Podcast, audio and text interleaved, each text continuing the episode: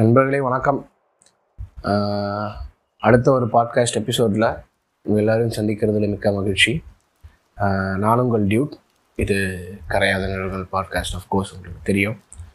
So இந்த episode வந்து என்ன அப்படின்னா கொஞ்சம் ஒரு வித்தியாசமான எபிசோட் என்னென்னா இன்னைக்கு வந்து நம்மளோட ஜேடியும் இல்லை நம்மளோட லியோவும் இல்லை.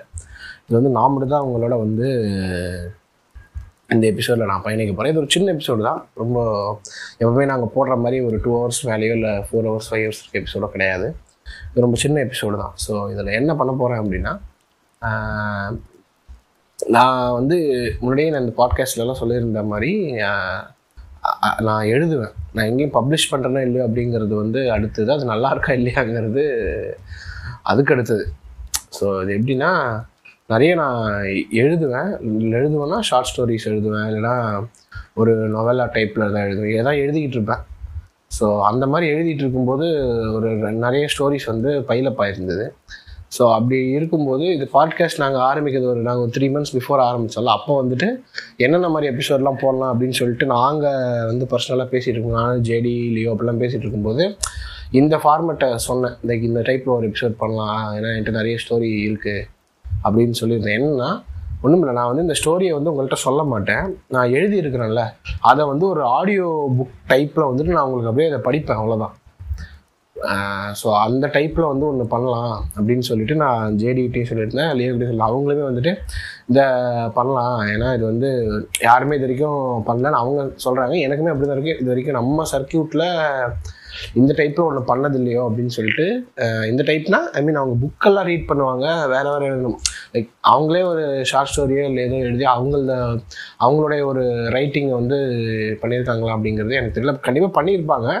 பட் எங்களுக்கு தெரியல அவ்வளோதான் இது வந்து நாங்கள் இக்னாரன்ஸ் அவ்வளோதான் ஸோ அதை வந்துட்டு நாங்கள் எடு கையில் எடுத்து பண்ணலாம் அப்படின்னு சொல்லிட்டு ஒரு தாட் ஸோ அதுதான் வந்து அது மாதிரி இப்போது ஃபஸ்ட்டு கதை வந்து இன்னைக்கு வந்து ரிலீஸ் பண்ணிடுவோம் அப்படின்னு சொல்லிட்டு தான் இதை வந்து ஸ்டார்ட் பண்ணியிருக்கோம் எல்லா எபிசோடுக்கும் நீங்கள் கொடுக்குற ஆதரவு மாதிரி இந்த எபிசோடையும் கேட்டுட்டு கண்டிப்பாக வந்து ஃபீட்பேக் கொடுங்க. நீங்கள் முன்னாடி கேட்ட இந்த எபிசோடுக்கும் வந்து ரொம்ப கண்டிப்பாக வந்துட்டு ஃபீட்பேக் கொடுக்குறத வந்து தயவுசெய்து வந்து இது பண்ணிடுறது நீங்கள் கொஞ்ச நேரம் கேட்டாலும் சரி இல்லை ஃபுல்லாக கேட்டாலும் சரி நீங்கள் கேட்ட வரைக்கும் அந்த எபிசோடு எப்படி இருக்குது இல்லை வந்து அங்கே ஏதாவது இம்ப்ரூவ் பண்ணலாமா அப்படி ஏதாவது சொன்னால் தான் வந்துட்டு நாங்கள் வந்து அடுத்து நாங்கள் எப்படி கரெக்டாக பண்ணுறோம் தப்பாக பண்ணுறோமாங்கிறதே எங்களுக்கு அப்போ தானே தெரியும்.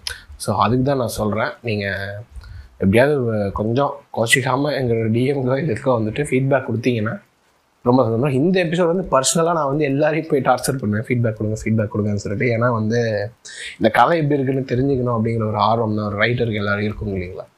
ஸோ அந்த ஆர்வம் தான். உங்களுக்கு இதே மாதிரி ரெசனேட் ஆச்சு அது அப்படிங்கிறதெல்லாம் தெரிஞ்சுக்கணும் அப்படிங்கிறதுக்காக தான் வந்து கொஞ்சம் டார்ச்சர் பண்ணுவேன். ஸோ அந்த டார்ச்சரையும் ஏற்றுக்கிட்டு இந்த கதையும் ஏற்றுக்கிட்டு இல்லை ஏதாவது ப்ராப்ளம் ஏதாவது நீங்கள் இருந்தது நீங்கள் நினச்சிங்கன்னா கண்டிப்பாக வந்து அதையும் வந்து சொல்லுங்கள் உங்களுடைய ஃபீட்பேக் அந்த இதில். ஸோ இப்போ வந்துட்டு நம்ம எபிசோட்குள்ளே போகலாம். இது வந்து முதல் ஷார்ட் ஸ்டோரியின் கரையாத நிழல்கள். இந்த கதையின் பெயர் காதல் காணவில்லை.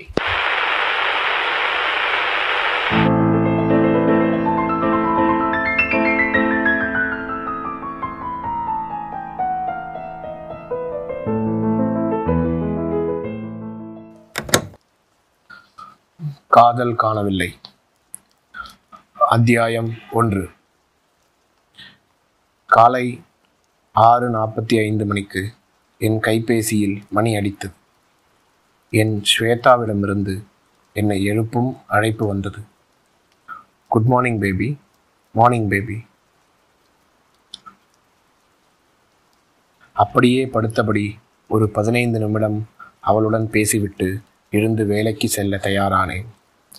தயார் செய்து கொண்டு கையோடு கண்ணாடியில் என்னை ஒரு போட்டோ பிடித்து அவளுக்கு அனுப்பினேன். அவள் அதற்கு இரண்டு சிகப்பு இதயங்களை அனுப்பி வைத்தாள். பின் அவளின் சிகை அலங்காரம் முடிந்த பிறகு ஒரு போட்டோ எடுத்து எனக்கு அனுப்பி கொடுத்தாள்.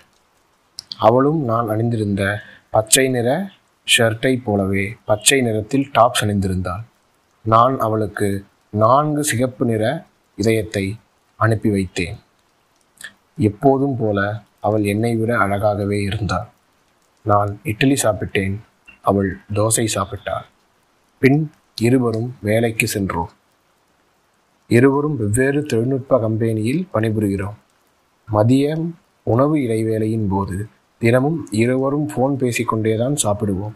ஒரு நாள் பேசவில்லை என்றாலும் இருவருக்கும் ஒழுங்காக அந்த நாள் ஓடாது.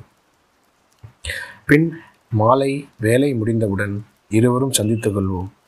தினமும் எங்கள் இருவரின் அலுவலகத்தை சுற்றியுள்ள வட்டாரத்தில் இருக்கும் ஏதோ ஒரு கடையிலோ பூங்காவிலோ சந்தித்துக் கொள்வோம்.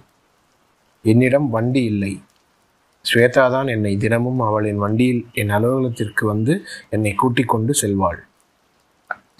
என்ன மச்சான் டெய்லி அந்த பொண்ணே உன்னை வந்து பிக்கப் பண்ணுது? இப்படியே போனால் அவகிட்ட அப்படியே வாலாட்டிட்டு பின்னாலே போக வேண்டிதான். எப்பவுமே நம்ம கண்ட்ரோலில் தான் மச்சான் இருக்கணும் எல்லாமே. பார்த்துக்க என் அலுவலக நண்பனின் அறிவுரை. டே பாடு அறிவுமயிர் இருக்கா உனக்கு? இங்கே பாரு நான் வண்டியே வாங்கினாலும் அவள் தான் வந்து என்னை கூட்டிகிட்டு போவா. எனக்கு அதுதான் பிடிச்சிருக்கு. அவளுக்கும் அது பிடிச்சிருக்கு. ஸோ நீ சூத்தை மூடிட்டு உன் வேலையை பாரு. என் பதில். தினமும் ஸ்வேதாவை சந்தித்துவிட்டு வீடு திரும்பியதும் அவருடன் கைபேசியில் சில மணி நேரங்கள் பேசுவேன். சென்னை என் சொந்த ஊர் கிடையாது. வேலைக்காக அங்கே தனியாக தங்கியிருக்கிறேன். அவளுடன் பேசிவிட்டு சாப்பிட்டு தூங்கி விடுவேன் மீண்டும் மறுநாள் காலை அவள் என்னை எழுப்புவாள். இதே சுழற்சி தொடரும். ஸ்வேதாவுக்கும் இது சொந்த ஊர் கிடையாது. அவளும் தனியாக ஒரு வீடெடுத்து அங்கே தங்கியிருக்கிறாள். வார இறுதியில் ஏதாவது ஒரு நாளில் அவள் என் வீட்டுக்கு வருவாள். அன்று நாங்களே சமைத்து சாப்பிடுவோம். அதில் எங்களுக்கு மிகவும் பிடித்த உணவு பிரியாணி. பீஃப் பிரியாணி என்றால் இன்னும் விரும்பி சாப்பிடுவோம். பன்றி கோழி ஆடு என வகை வகையாக சாப்பிட்டு மகிழ்வோம். இதுபோல் கடந்த ஐந்து வருட காலமாக வள்ளுவனாகிய நானும் ஸ்வேதாவும் காதலில் மூழ்கி காதலில் திளைத்து காதலை முத்தமிட்டு காதலை ஆறத்தழுவி காதலாகவே ஆகிப் போனோம். இருவரும் கல்யாணம் குறித்தோ அல்லது சாகும் வரை சேர்ந்தே இருப்போம் என்றோ நினைக்கவும் இல்லை நம்பவும் இல்லை. இருவரும் அந்த விஷயத்தில் மிகவும் தெளிவாக இருந்தோம். நாங்கள் இப்போது இந்த நொடி சந்தோஷமாக இருக்கிறோம். நிறைய பேர் கல்யாணம் செய்து கொள்வதற்காக மட்டுமே காதலிக்கிறார்கள். நிறைய பேர் கல்யாணம் செய்து கொள்வதற்காக மட்டுமே காதலிக்கிறார்கள். அவர்கள் வீட்டில் பார்த்த பெண்ணையோ அல்லது அவர்களாக கண்டுபிடித்த பெண்ணையோ ஆ- ஆணையோ வெறும் மனம் முடிப்பதற்காக மட்டுமே காதலிக்கிறார்கள். காதல் நீங்கள் நிறுவனமயமாக்கப்படுவதற்கான ஒரு கருவி அல்ல. காதல் வெறும் காதல்தான். அவ்வளவுதான். அந்த மூன்றெழுத்தில் சொல்லில் அடங்காத பல அர்த்தங்கள் இருக்கின்றன. இதை நாங்கள் இருவரும் நன்கு அறிந்திருந்தோம். அத்தியாயம் இரண்டு. காதலில் ஊழல் சகஜம்தான் என்பது அனைவரும் அறிந்த ஒன்றே. ஓரளவுக்கு ஊழல் இருந்தால் சந்தோஷமாக வாழலாம். வெறும் ஊழல் மட்டுமே இருந்தால் ஒருவரை ஒருவர் பார்த்து கொள்ளவே எரிச்சலாக இருக்கும். அதுவரை உலகப் பொதுமறையாக தெரிந்த காதல் மனு- மனுஸ்மிருதியைப் போல் படிக்க ஆரம்பித்தவுடன் எரிக்கத் தூண்டுவது போலான உணர்வை பரிசாக அளிக்கும். கொள்கை கோட்பாடு என எல்லாவற்றிலும் ஒத்துப்போனால் கூட ஏதோ ஒரு வகையில் ஊழல் அல்லது சண்டைகள் ஏற்பட்டு கொண்டேதான் இருக்கும். அப்படி ஒரு கட்டத்தில்தான் நானும் ஸ்வேதாவும் இப்போது இருக்கிறோம். இன்று காலை அவள் ஃபோன் செய்தவுடன் குட் மார்னிங் கூறவில்லை என்றும் எனக்கு வேறு ஏதோ பிரச்சனை இருக்கிறது என்றும் அதை நான் மறைக்கிறேன் என்றும் என்னோடு ஒரு மணி நேரம் சண்டையிட்டாள். நான் எப்படி சும்மா விட முடியும்? மதியம் உணவு இடைவேளையின் போது ஒரு செல்ஃபி அனுப்ப சொல்லியிருந்தேன். அதில்தான் தெரிந்தது இன்று அவள் சடை பின்னிக்கொண்டு அலுவலகத்திற்கு சென்றிருக்கிறாள் என்று. காலை சண்டையால் தான் எனக்கு பிடித்த ஃப்ரீ ஹேரில் செல்லாமல் சடை பின்னிக் கொண்டாள் என்று இரண்டு மணி நேரம் சண்டையிட்டேன். பின்பு மாலை அவளை கண்டதும் இருவருக்கும் எல்லாம் மாறிவிடும். அதேபோல் இன்றும் மாறிவிட்டது. இருவரும் கட்டி அணைத்து கொண்டு எல்லா சண்டைக்கும் முற்றுப்புள்ளி வைத்தோம். பின் அன்று வீடு திரும்பிவிட்டு மணிக்கணக்கில் கைபேசியில் பேசிவிட்டு தூங்கிவிட்டோம். அடுத்த நாள் காலை அவள் என்னை எழுப்பினாள். குட் மார்னிங் சொன்னேன். கொஞ்ச நேரம் பேசிவிட்டு அலுவலகத்திற்கு சென்றோம். அவளும் நான் அணிந்த நேரத்திலேயே உடை அணிந்திருந்தாள் மதியமும் பேசினோம். ஆனால் ஏதோ ஒன்று இன்று இல்லாதது போல ஒரு உணர்வு என்று மனம் ஊஞ்சலாடியது. மாலை அவளை கண்டால் மாறிவிடும் என்றிருந்தேன் மாலையும் வந்தது. அவளும் வந்தாள். இருவரும் கட்டி இணைத்தோம் நான் அதிர்ச்சிக்கு உள்ளானேன்.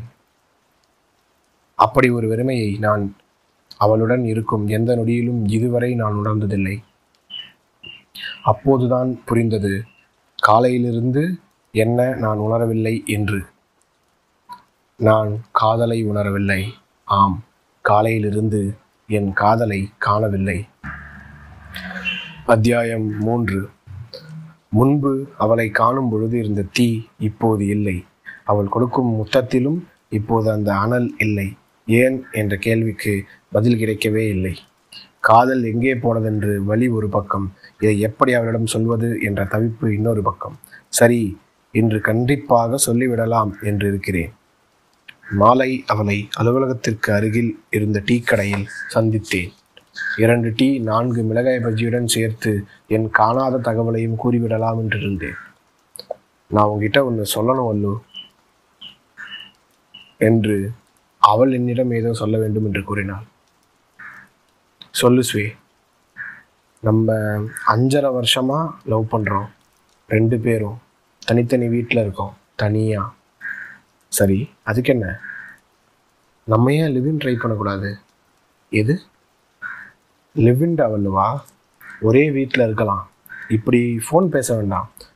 ஒரே வாடகை அப்புறம் ஒரே பெட்டு ஒரே பெட்ஷீட் ஒரே கிச்சன் எனக்கு நீ காஃபி போட்டு தரலாம். நான் உனக்கு டீ போட்டு தருவேன். ஒரே டிவியில் நமக்கு பிடிச்ச படத்தை பார்க்கலாம். டுவெண்ட்டி ஃபோர் பார் செவனும் லவ் பண்ணலாம். என்ன சொல்கிற இப்படி யார் கேட்டாலும் மறுப்பு கூறும் தைரியம் உடைய எந்த ஆணும் இந்த பூமியில் பிறக்கவில்லை என்று நினைக்கிறேன். இப்படி கனவுகளோடு வந்து என்னிடம் பதில் கேட்கும் என் ஸ்வேதாவிடம் நான் எப்படி என் காதலை காணவில்லை என்று கூறுவது? அதனால் பெட்டி படுக்கையை பேக் செய்து அவள் வீட்டிற்கு சென்று லிவினை தொடங்கினேன். என்றாவது ஒரு நாள் அவளிடம் உண்மையை கூறிவிடலாம் என்று. இந்த சூழ்நிலையில் என் பெயரை நினைக்கும் போதெல்லாம் வள்ளுவன் இதுபோல் உணரும் சூழ்நிலையில்தான் தினம் இரண்டு வரி அந்த நாளை பற்றி எழுதிவிட்டு தூங்கிவிட்டானோ என்றெல்லாம் தோன்றும். இப்படி எனக்கு தோன்றும் போதே எனக்கு பைத்தியம் முற்றிவிட்டது என்று உங்களுக்கு புரிந்திருக்கும். அவளிடம் எதுவும் கூறாமல் ஆறு மாத காலத்தை கழித்துவிட்டு டீ கடையில் கையில் பாதி குடித்து முடித்த சூடில்லாத கிளாஸோடு நின்று யோசித்துக் கொண்டிருக்கிறேன். அத்தியாயம் நான்கு. அன்று இரவு நான் என்ன செய்வதென்று சிந்தித்துக்கொண்டு மெத்தையில் படுத்திருந்தேன். என் அருகில் ஸ்வேதா படுத்திருந்தாள். கைபேசியில் படம் பார்த்து கொண்டிருந்தாள். நான் அவளை பார்த்து கொண்டிருந்தேன். அதை உணர்ந்து அவள் கைபேசியை வைத்துவிட்டு என்னை அணைத்தவாறு என் மார்போடு படுத்துக்கொண்டாள் நானும் அவளை அணைத்து கொண்டேன். என்னாச்சு பேபி? ஒன்றும் இல்லை பேபி. உன் மூஞ்ச பார்த்தா அப்படி தெரியலையே. என்ன விஷயம்? சொல்லு. உருன்னு என்னையே பார்த்தியே. நிஜமாக ஒன்றும் இல்லை பேபி. இன்னைக்கு வேணுமா? என்னது? அவள் மெதுவாக என் கால் சாராய்க்குள் கையை விட்டாள். ஆமாம் வேணும் என்றேன். அவ்வளவுதான். அன்றும் என் உடல் சொல்வதையே கேட்க நேர்ந்தது. அதுபோல் வாரங்களாக புணர்ந்து வருகிறோம். ஆனால் என்னால் என் மனதில் இருப்பதை மட்டும் சொல்ல முடியவில்லை. அடுத்த நாள் நான் ஒரு அபத்தமான முடிவை எடுத்தேன். நமக்கு தான் தைரியம் இல்லையே. அதனால் அவளே என்னை வெறுக்கும்படி செய்துவிட்டு அவளை நம்மிடமிருந்து விலக செய்து விடலாம் என்று முடிவெடுத்தேன். அன்றிலிருந்து நான் தப்பு என்மேல் இருந்தாலும் எனக்கென்ன என்று இருக்க ஆரம்பித்தேன். வீட்டில் சண்டைகள் அதிகமானது. அடுத்த ஆறு மாத காலமும் சண்டைகள் மட்டுமே எங்கள் நினைவாக இருந்தது. கொஞ்சம் புணர்தலும் நினைவில் இருக்கிறது. ஆனால் முக்கியமாக காதல் என்னிடம் இல்லை. சில நேரம் நான் அவளை பயன்படுத்திக் கொள்கிறேனோ என்ற ஐயம் ஏற்படும். ஆனால் எந்த தெளிவும் இல்லாமல் அந்த ஐயமும் அப்படியே தேங்கி நிற்கும். இதுவரை எதெல்லாம் சரி என்று நினைத்தேனோ அதுவே கொஞ்சம் கொஞ்சமாக தவறாக தெரிய ஆரம்பிக்கிறது. ஸ்வேதா என்னை விலக்கி வைக்க வேண்டும் என்று போராடும்போது என்னை நானே விலக்கி வைக்கும் சூழ்நிலைக்கு கொஞ்சம் கொஞ்சமாக தள்ளப்பட்டு கொண்டிருக்கிறேன். நாளை அவனிடம் கண்டிப்பாக அனைத்தையும் சொல்லிவிடுவேன். இல்லை என்றால் செத்து மடிவேன். இது உறுதி. அத்தியாயம் ஐந்து. இன்று நானும் ஸ்வேதாவும் இரவு சாப்பாட்டிற்கு கடற்கரை அருகில் உள்ள ஒரு சிற்றுண்டி நிலையத்திற்கு செல்கிறோம். என் மனதில் இருப்பதை அங்கே தைரியமாக சொல்லிவிட வேண்டியதுதான் என்று முடிவு செய்தேன். அங்கே உணவு ஆர்டர் செய்துவிட்டு காத்திருக்கும் வேளையில் நான் ஆரம்பித்தேன். இங்கே பாரு ஸ்வேதா உன்கிட்ட ஒன்று சொல்லணும். ரொம்ப நாளாக ஏன் இப்படி இருக்குன்னு ஏன் இப்படி இருக்கேன்னு கேட்டுகிட்டே இருந்தல்ல? அதுக்கான பதில் எனக்கு உன் மேலே இருந்த காதல் போய் ஒன் இயர் மேலே ஆகுது. எனக்கு எப்படி சொல்கிறதுனே தெரியலை. இவ்வளோ நாள் அப்படியே மண்டையை பிச்சுக்கணும் போல் இருந்துச்சு.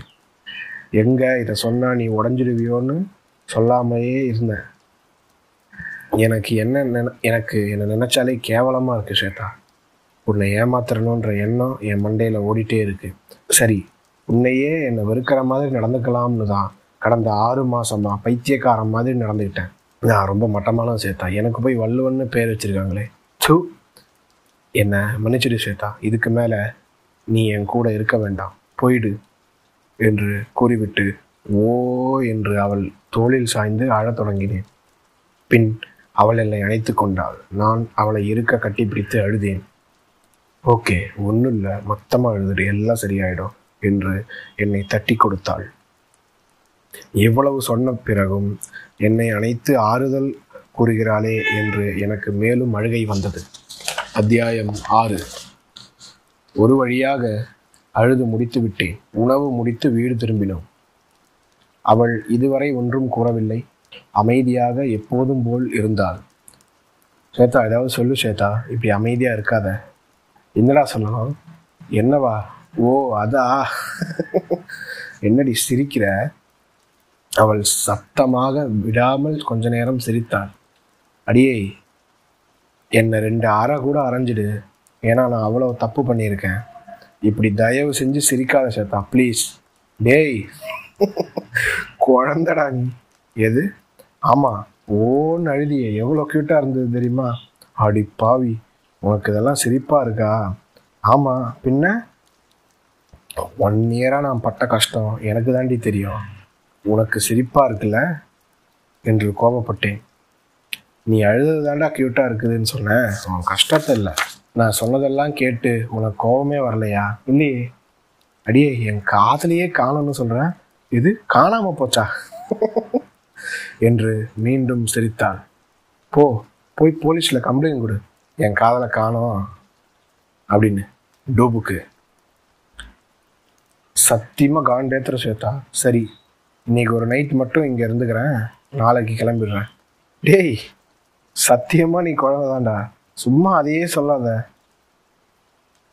எனக்கு ஒரே வருத்தம் தான்ப்பா உன்னை ரொம்ப அறிவாளின்னு நினச்சிட்டேன். நான் பதில் ஏதும் சொல்லாமல் அவளை முறைத்தேன். அவளுக்கு என்ன புரிந்தது என்று எனக்கு புரியவில்லை. சரி ஓகே சிரிக்கல என்று கூறிவிட்டு சிறு புன்னகையுடன் அருகில் வந்து என்னை கட்டிப்பிடித்தான். இங்கே பாருவல்லோ நீ ஏமாத்தவும் இல்லை? அப்படி நீ ஏமாத்தணும்னு நடிச்சிருந்தா கூட அதனால் ஒரு பிரயோஜனமும் இல்லை. நீ எதை வச்சு அப்படி சொல்கிறேன்னு எனக்கு புரியுது. நம்ம ரெண்டு பேரும் மேக் அவுட் பண்ணுற விஷயத்த தானே சொல்கிறேன் ஆமாம் அதுக்கெல்லாம் ஒரு பொண்ணு ஏமாறுவான்னு இன்னுமா நினைக்கிறேன் நான் ஒன்றும் குழந்தை இல்லை வல்லோ. புனிதத்தை தயவு செஞ்சு புரோதலோட ஒப்பிட்டு நீயும் யோசிக்காத. எல்லார் மாதிரியும் நான் உன் கூட என் முழு மனசோட தான் ஒன்றா இருந்தேன் ஸோ உனக்கு அந்த ஏரியாவில் இருக்கிற கில்ட் வேண்டாம். ஏன்னா நீ என்னை விட்டுட்டு எங்கேயும் போகலை. நான் அவளை இன்னும் கொஞ்சம் இறுக்கி கட்டிப்பிடித்தேன் அப்புறம் ஒன் இயருக்கு முன்னால் காதல் காணாமல் போச்சுன்னு சொன்னியே அது அப்படிலாம் போகாது. இதுதான் காதல்னு நீ ஒன்று நினச்சி வச்சிருக்கியே வச்சிருக்கியே அதுக்குள்ளே எந்த காதலும் அடங்காது. காதல் எங்கேயும் போகலை. நம்ம கட்டி பிடிச்சிக்கிட்டு இருக்கிறதுக்கு இடையில தான் இருக்குது உன் கூட அது கண்ணாமூச்சி விளையாடிட்டு இருந்திருக்கு இத்தனை நாளா? அவ்வளவுதான். எல்லாமே உடைந்தது. அவளை இன்னும் இறுக்கி அழுத்தி கட்டிப்பிடித்தேன் இந்த உணர்வு சாதாரணமானது தான் எனக்கும் இந்த மாதிரி சிந்தனைகள் தோன்றியிருக்கு. ஆனால் ஒரு நிமிஷம் நம்ம உடம்பை விட்டு நம்மளே வெளியே நின்று பார்த்தால் எல்லாம் புரிஞ்சிடும். இந்த ஒன் ஒன் இயரில் நீ எத்தனையோ தடவை ஒன்று அறியாமல் நீ காதலை வெளிப்படுத்தியிருக்க. அது எப்போல்லான்னு நான் சொல்ல மாட்டேன். கண்டுபிடி. அதுதான் அடுத்த கொஞ்ச நாளைக்கு உன்னோட வேலை. சுவாரஸ்யமாக இருக்கும். ரைட்டு அப்புறம் என்னால் உன்னை அவ்வளோ ஈஸியாலாம் வெறுத்துட முடியாது. ஏன்னா நம்ம காதல் அதை அவ்வளவு சுலபமாக செய்ய விடாது. காதல் காதல்தான் என்ற என் எண்ணத்தை இதுவரை நான் மறந்திருந்தேன். மீண்டும் அதை நினைவூட்டியதற்காக அவளை இன்னும் மிக மிக இறுக்கமாக காற்று புகாத அளவிற்கு கட்டி பிடித்து கொண்டேன். ஒன்றரை வருட காலம் காணாமல் போன அந்த அனல் மீண்டும் அவளை நான் அணைத்த அந்த வேளையில் உணர்ந்தேன். என்னுடன் கண்ணாமூச்சி ஆடிக்கொண்டிருந்த அந்த காதலை நான் கண்டுபிடித்து விட்டேன். என் காதல் கிடைத்து விட்டது. என் காதல் கிடைத்து பத்து வருடங்கள் ஆகிறது. திரும்ப அது தொலையவே இல்லை. தொலைய விடவும் இல்லை என்றுதான் நினைக்கிறேன். என் ஸ்வேதாவுடன் நான் கொண்டாடும் பதினாறாவது காதல் ஆண்டு விழா இன்று. காலங்கள் மாறியது. விஞ்ஞான புரட்சி ஏற்பட்டுவிட்டது ஓநாய்கள் முழுவதுமாக அடித்தொழிக்கப்பட்டது. கட்டிட வடிவமைப்பே மாறிவிட்டது. தாஸ்தாஸ்கியும் தால்ஸ்டாயும் தமிழ்நாட்டில் பிறந்து விட்டார்கள் பிரான்சிஸ் கிருபா சொன்னது போல் காதல் மட்டும் இன்னும் அப்படியே இருக்கிறது. இந்நேரம் ருஷியாவிலும் பிரான்சிஸ் கிருபா பிறந்திருப்பான். முடிவு. ரிட்டன் பை டியூட் நன்றி வணக்கம்.